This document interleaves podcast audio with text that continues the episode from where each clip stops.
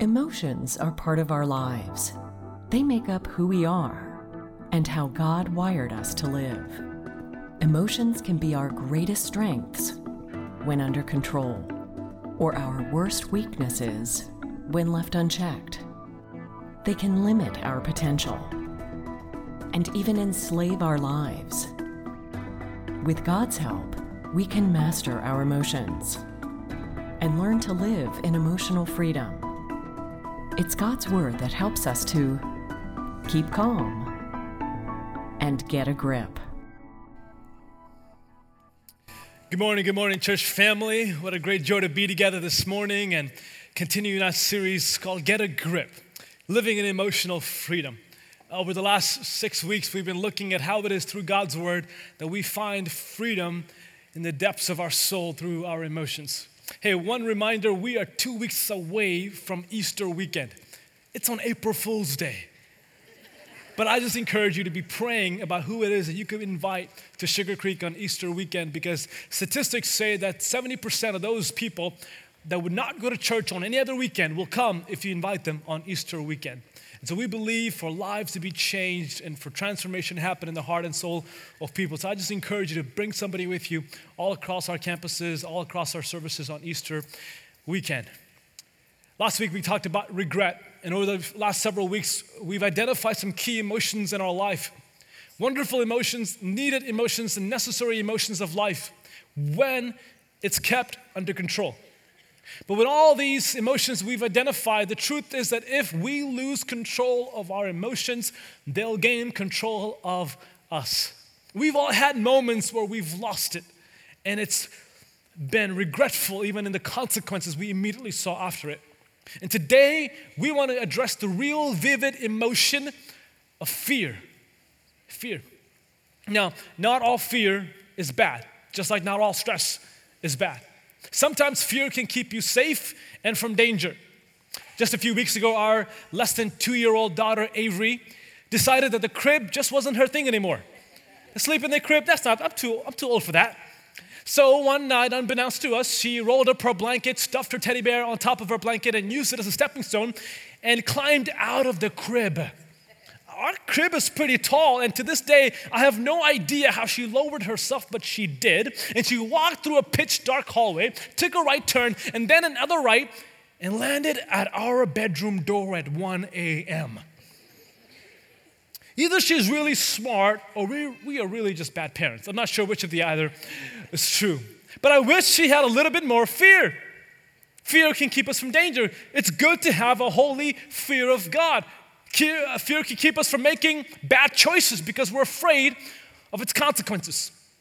But today I want to talk to you about the fear that not just keeps you from danger, but the fear that keeps you from progress. The fear that keeps you from taking that next step forward in the life that God calls you to.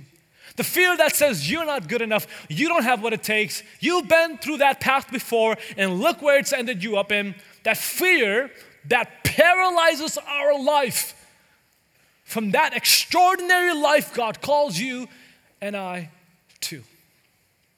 There was a man who lived about 3,300 years ago. He grew up in a pretty powerful, influential family, had everything given to him from wealth, influence, power, education, training, all that you can imagine. But one day he realized that who he thought he was was not who he was. This led him to rage and an act of violence that he could not take back. So he ran for his life, knowing that he has been found out. He ran into the wilderness, and for 40 years, this man lived hidden from the rest of the world, looking backwards over his shoulders to make sure that no one was coming for him. He picked up a new identity, a new career, and even a new family, all out of fear. He wanted to make sure that no one knew who he was, and soon he himself forgot who he was. Stripped of all confidence, rid of all ambition, removed from all purpose, but full of fear. He went from royalty to obscurity, prominence to now poverty. This man that I'm describing to you is who we know as Moses, the great Moses. When we think about Moses, this is usually the picture that comes to our mind the great Charlton Heston Moses, the receiver of the Ten Commandments, the deliverer of the Israelites, the splitter of the Red Sea.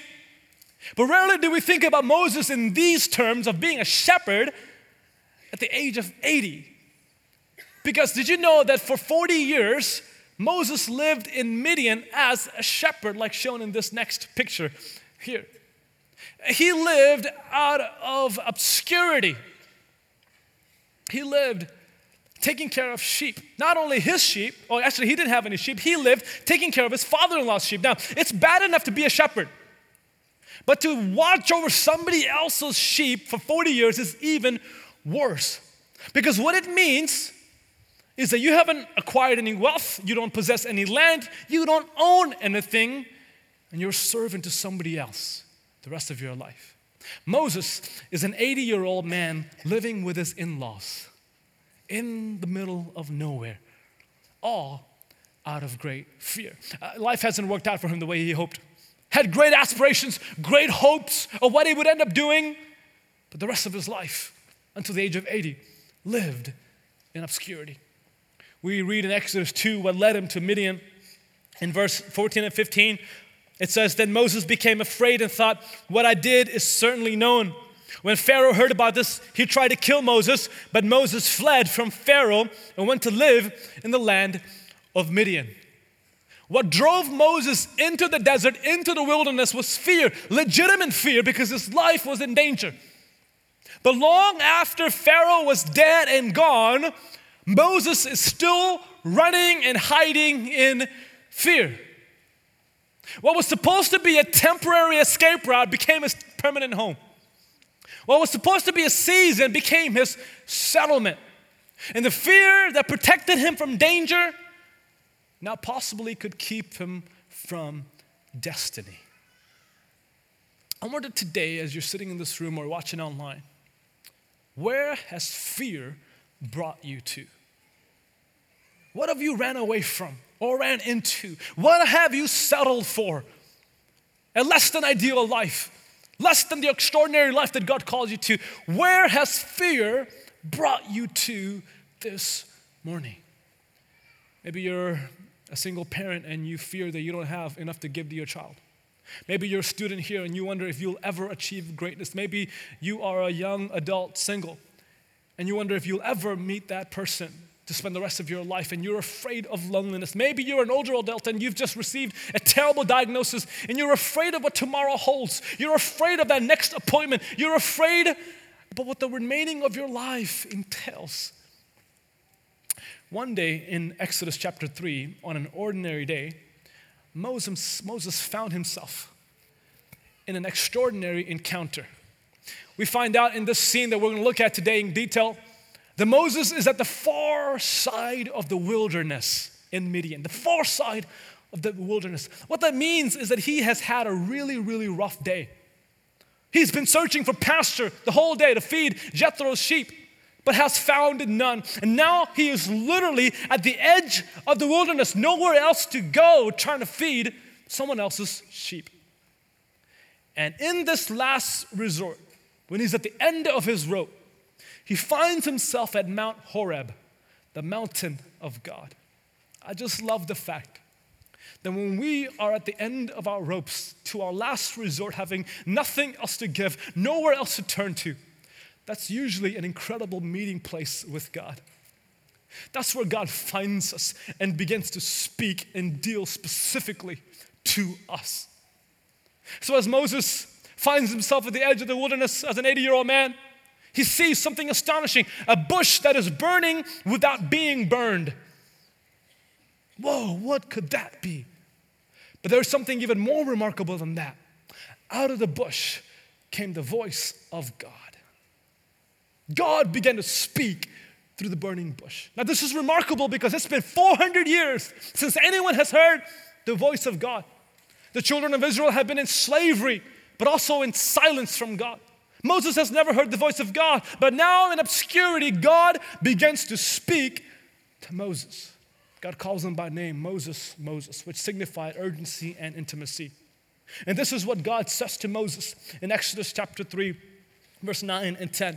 So, because the Israelites' cry for help has come to me, and I have also seen the way the Egyptians are oppressing them, therefore you go. Therefore, go. I am sending you to Pharaoh so that you may lead my people, the Israelites, out of Egypt. God comes to Moses and says, I have seen, I have heard, I know the suffering of my people. Their cry has reached to me. Therefore, I need you to go and deliver my people out of Egypt. These are the very words that all of Israel has been begging God for. God, will you intervene? God, will you rescue us from this slavery? This was the very passion of Moses 40 years ago that led him to do all that he did. So I would imagine that the hearing of this once upon a lifetime kind of opportunity, once in a fourth century kind of opportunity, Moses would be so eager and excited to say yes to the mission. Finally, my 40 years of obscurity is over. Finally, I can have meaning and purpose again. Finally, I can be a part of something worthwhile. But that is not how Moses responds to God's great call. Instead, of responding to God's call with a hearty yes, Moses responds with five glaring excuses to why he could not do what God called him to do. Five excuses why he could not be the person, do the task, the mission that God called him to do. But these five excuses stem from five of our greatest fears that not only Moses had, but you have and I have. Five of our fears that we respond to when we hear the call of God to an extraordinary life. When God tells us to start that small business or go back to school. When God calls us to serve in ministry or to lead a mission trip. When God calls us to something beyond our comfort zones, we too, like Moses, respond with these excuses based out of fear. The first excuse that Moses gives to God comes out of his fear of identity. Fear of identity. This fear says that I am a nobody. I'm not cut off for this. I am a nobody. Notice what Moses says in verse 11 of chapter 3 in Exodus. But Moses asked God, Who am I that I should go to Pharaoh and that I should bring the Israelites out of Egypt? Who am I? Pharaoh at that time is the most powerful man in the world. He is known to some as God on earth.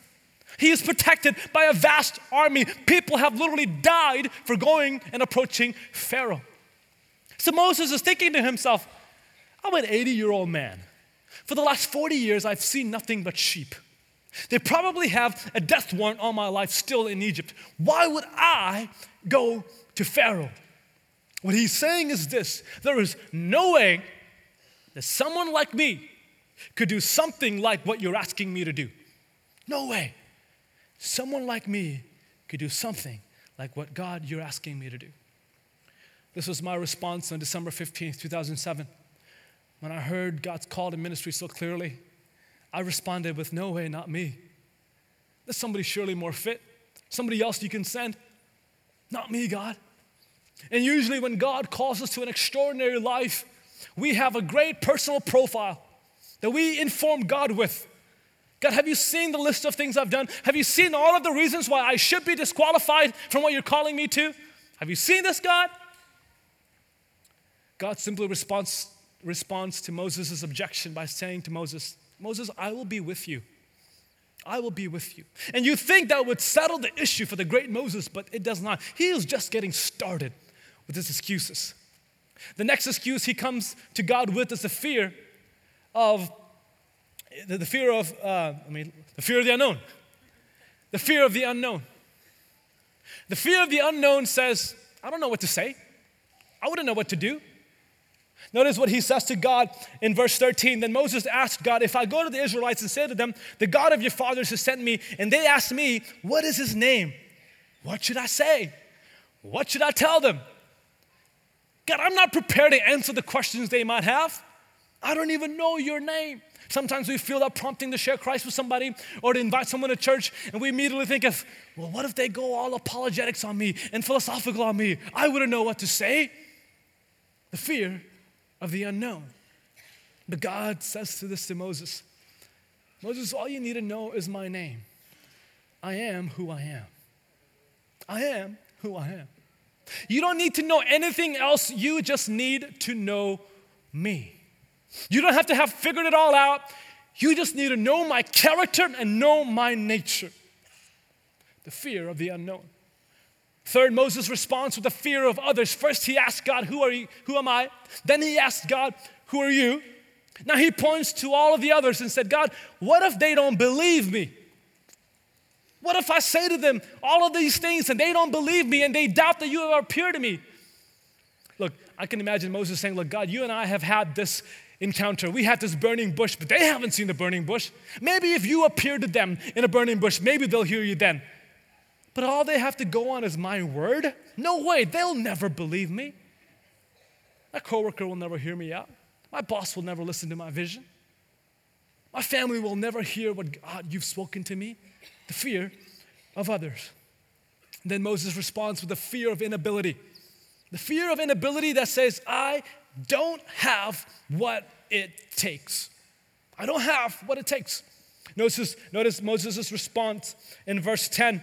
But Moses replied to the Lord, Please, Lord, I have never been eloquent, either in the past or recently, or since you and I have been talking, because my mouth and my tongue are sluggish. Moses is saying, God, you want me to go before the most powerful man in the world. Have you heard me talk? Have you listened in on a conversation? Do you know my physical inabilities that I can stutter? I can't speak right? I have all of these inabilities that keep me from following your call on my life. I love God's response to Moses.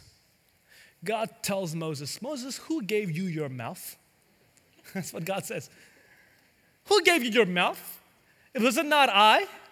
Am I not the one that causes people to speak or causes people to be mute? Am I not the one that causes people to see or causes people to be blind? Moses, if you go, I'll teach you what to say. I'll help you. Don't let your inability be an excuse to be used by God. When I'm confronted with my own inabilities, I think about a few people in my life that I've seen or have known personally. Think about people like Joni Eareckson Tada who at the age of 17 was met with a severe diving accident, left her quadriplegic for the rest of her life. But that didn't stop her.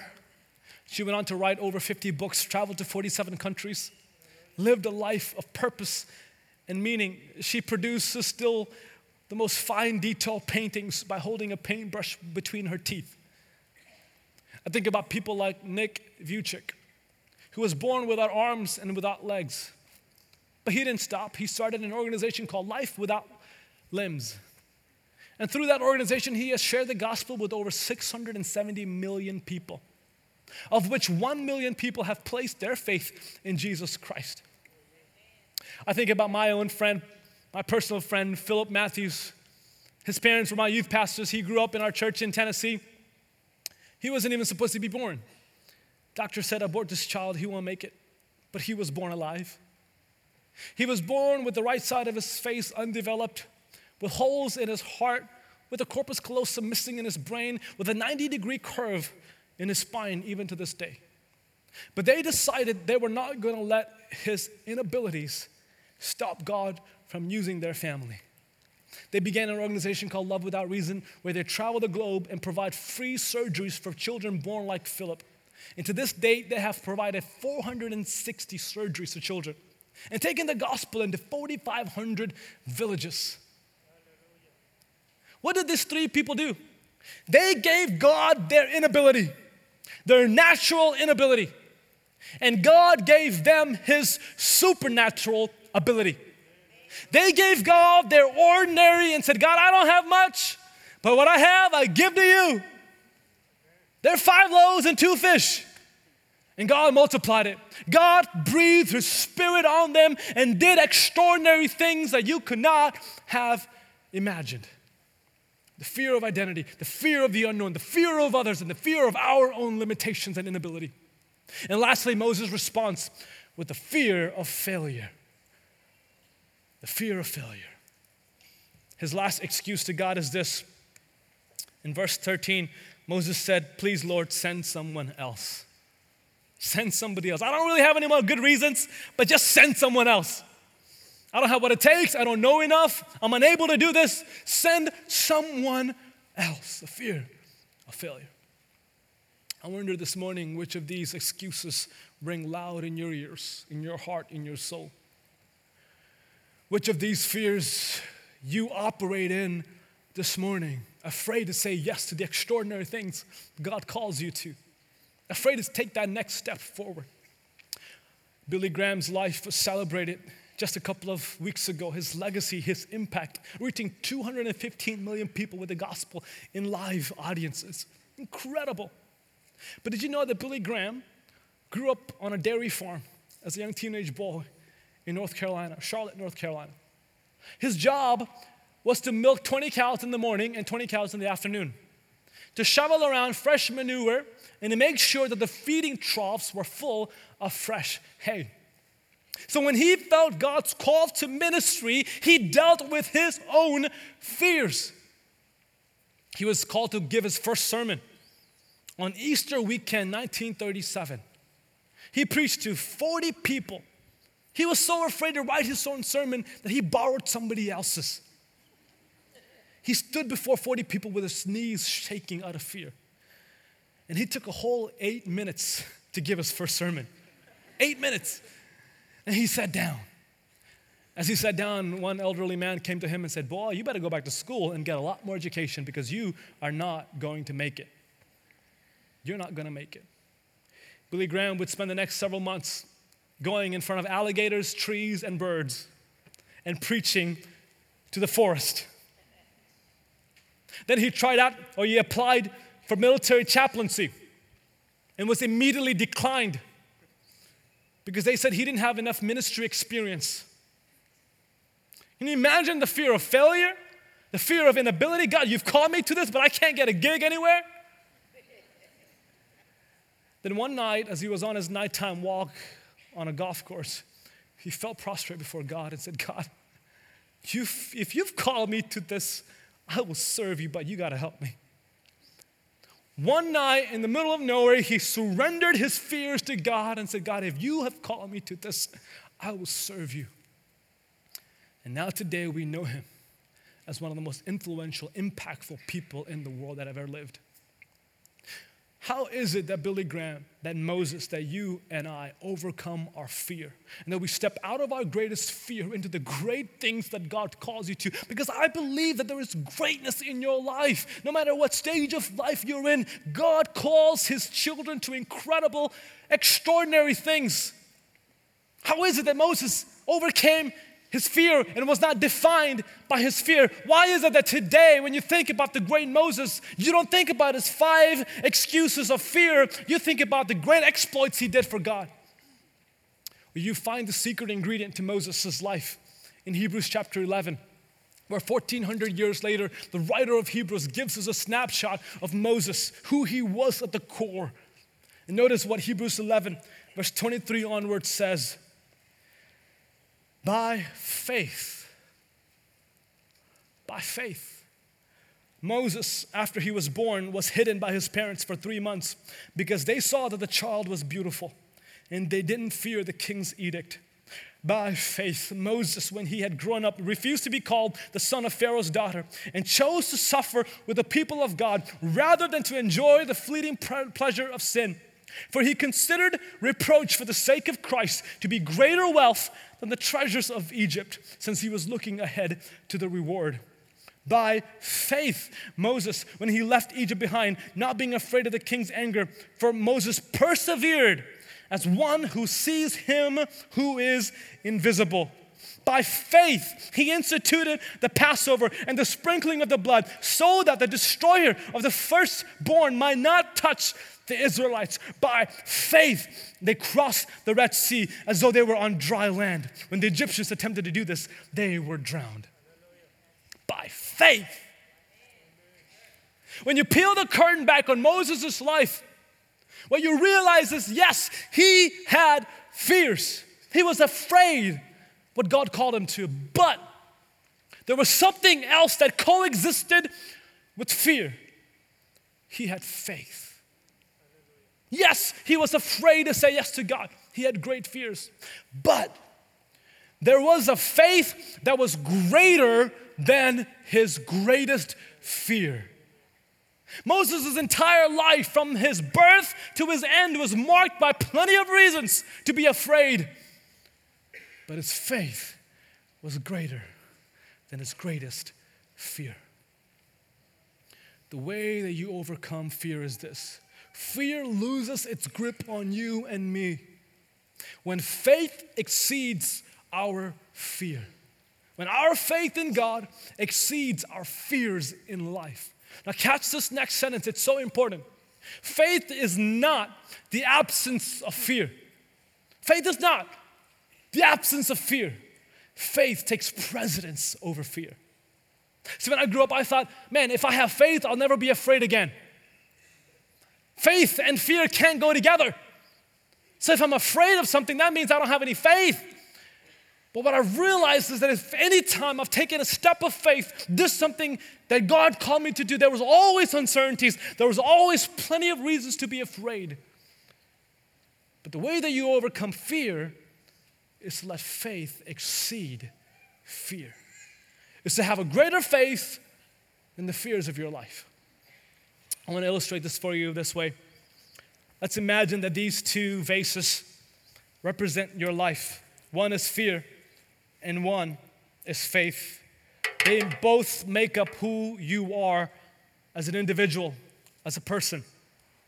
The Bible says that when we come to Christ, Romans 12, verse 3 says, God distributes to each person a level of faith. He gives to you faithful daily living. He gives to you and I, each and every one of you, a level of faith. But life also distributes something called fear. As you move through life, get older, go through life experiences, you begin to receive from life fear. Fear of inability. I'm not made for this. Fear of failure. I, I, tried to do that small business thing, it didn't work. I tried to finish school, it didn't work. I tried a relationship, and now I'm afraid to even meet a person again. I've tried it over and over again, but I'll never make it through. This is just who I am. Fear of others. How do I have that conversation with my spouse? How do I have that conversation with what God has called me to do? Fear of other people, fear of the outcome that we don't even know, but we jump to because of how we love jump to conclusions. Fear of our own identity. I'm not born in the right family, I'm not educated enough. I'm not the person that could really do what God's calling me to do. Fear of the unknown. I have no idea. If I take the step, where would it lead me? As we go through life, man, fear escalates. And actually, fear even compounds. Disappointments, failures begin to build, and you begin to live life based out of fear. And when you live life like this, you view your opportunities, your relationships, all of your life through the lens of fear. So you'll jump to the worst case scenario without even giving the best case scenario a chance. You'll think of the what ifs, not the what could be's. You'll look at only the risk and not the opportunity. And we miss out on the extraordinary things God calls us to because fear has exceeded our faith.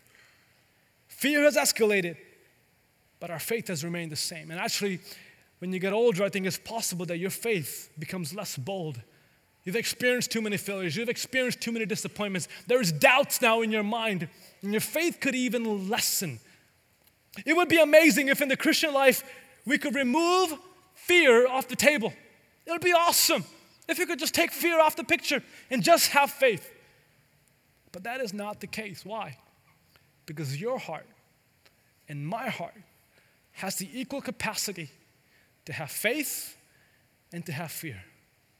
Your heart, my heart, is capable of having great faith or having great fear. So, what's the solution?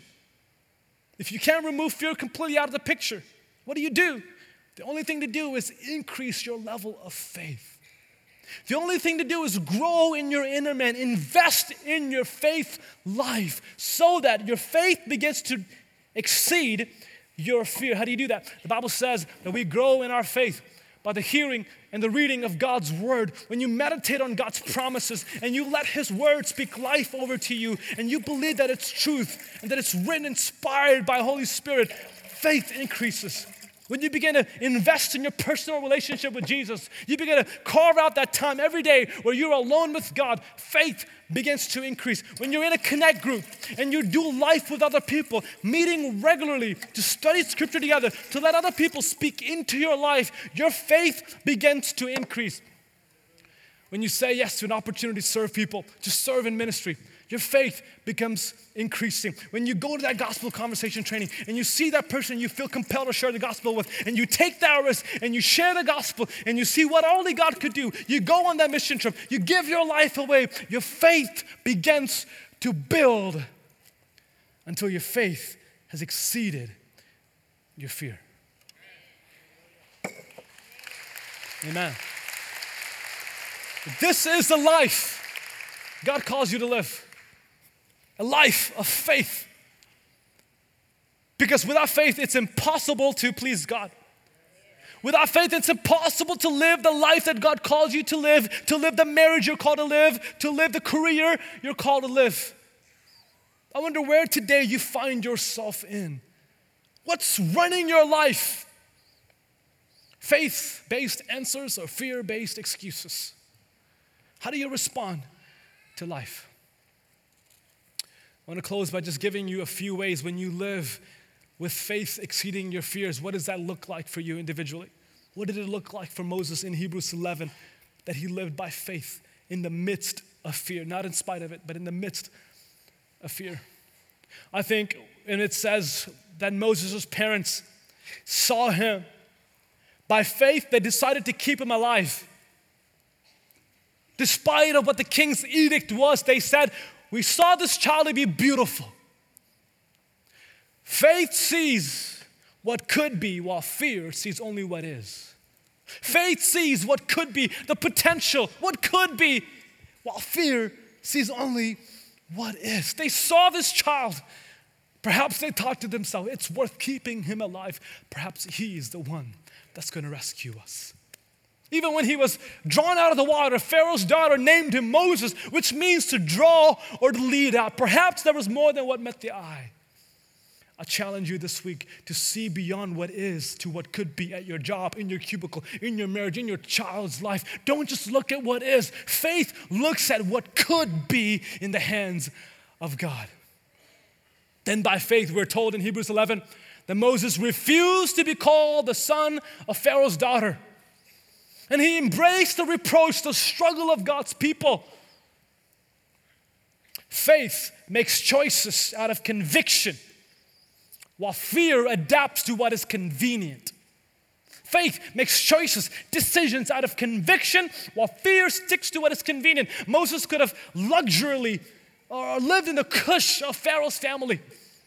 He didn't have to lose anything, he didn't have to risk anything. But there was a conviction that said, There's more to who I am.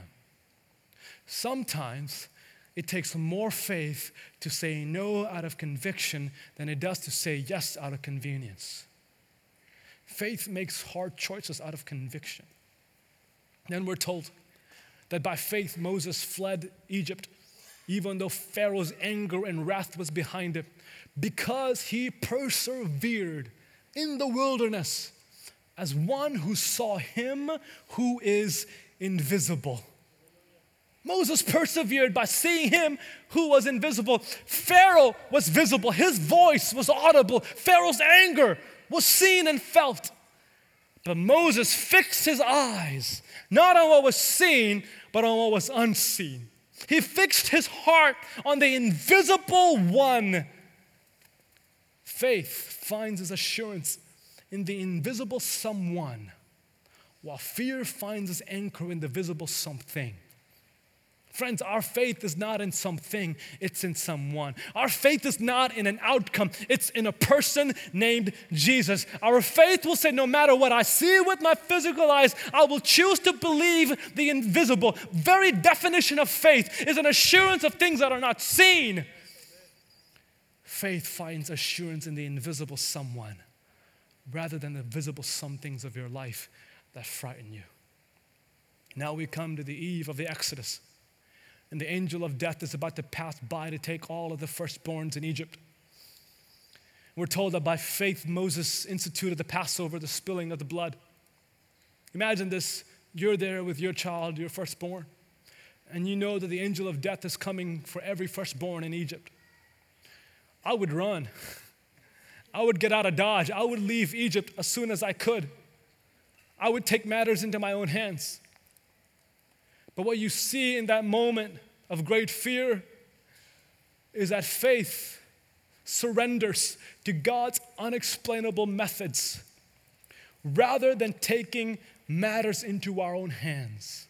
Faith trusts in, surrenders to God's unexplainable, even illogical sometimes, methods, while fear takes matters into our own hands. It doesn't make sense to me, I don't understand it all, but I am going to surrender to God's unexplainable ways.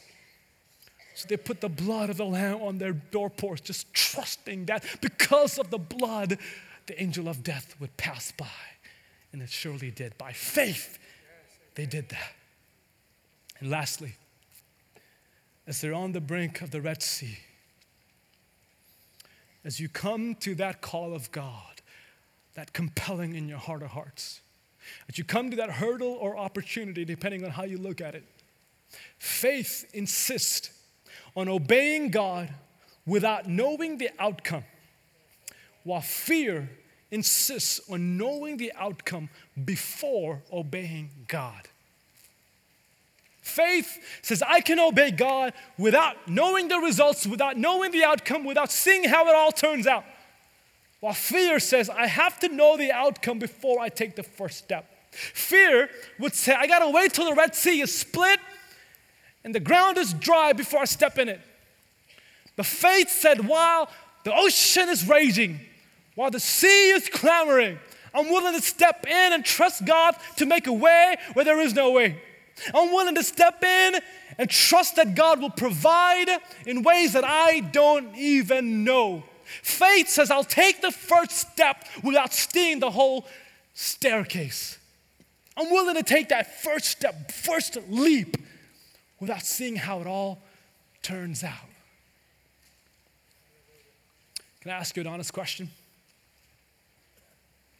If faith was sucked out of your life next week, completely removed, would it change anything at all? Would it change your daily living? Would it change your habits? Would it change your decision making? If faith was removed from the picture, would it change anything at all? Sometimes I wonder if we really live by faith and every day we wake up saying, God, if you don't come through, there's just no way. But I trust that you will come through. See, I want you to lean in. What's on the line is this.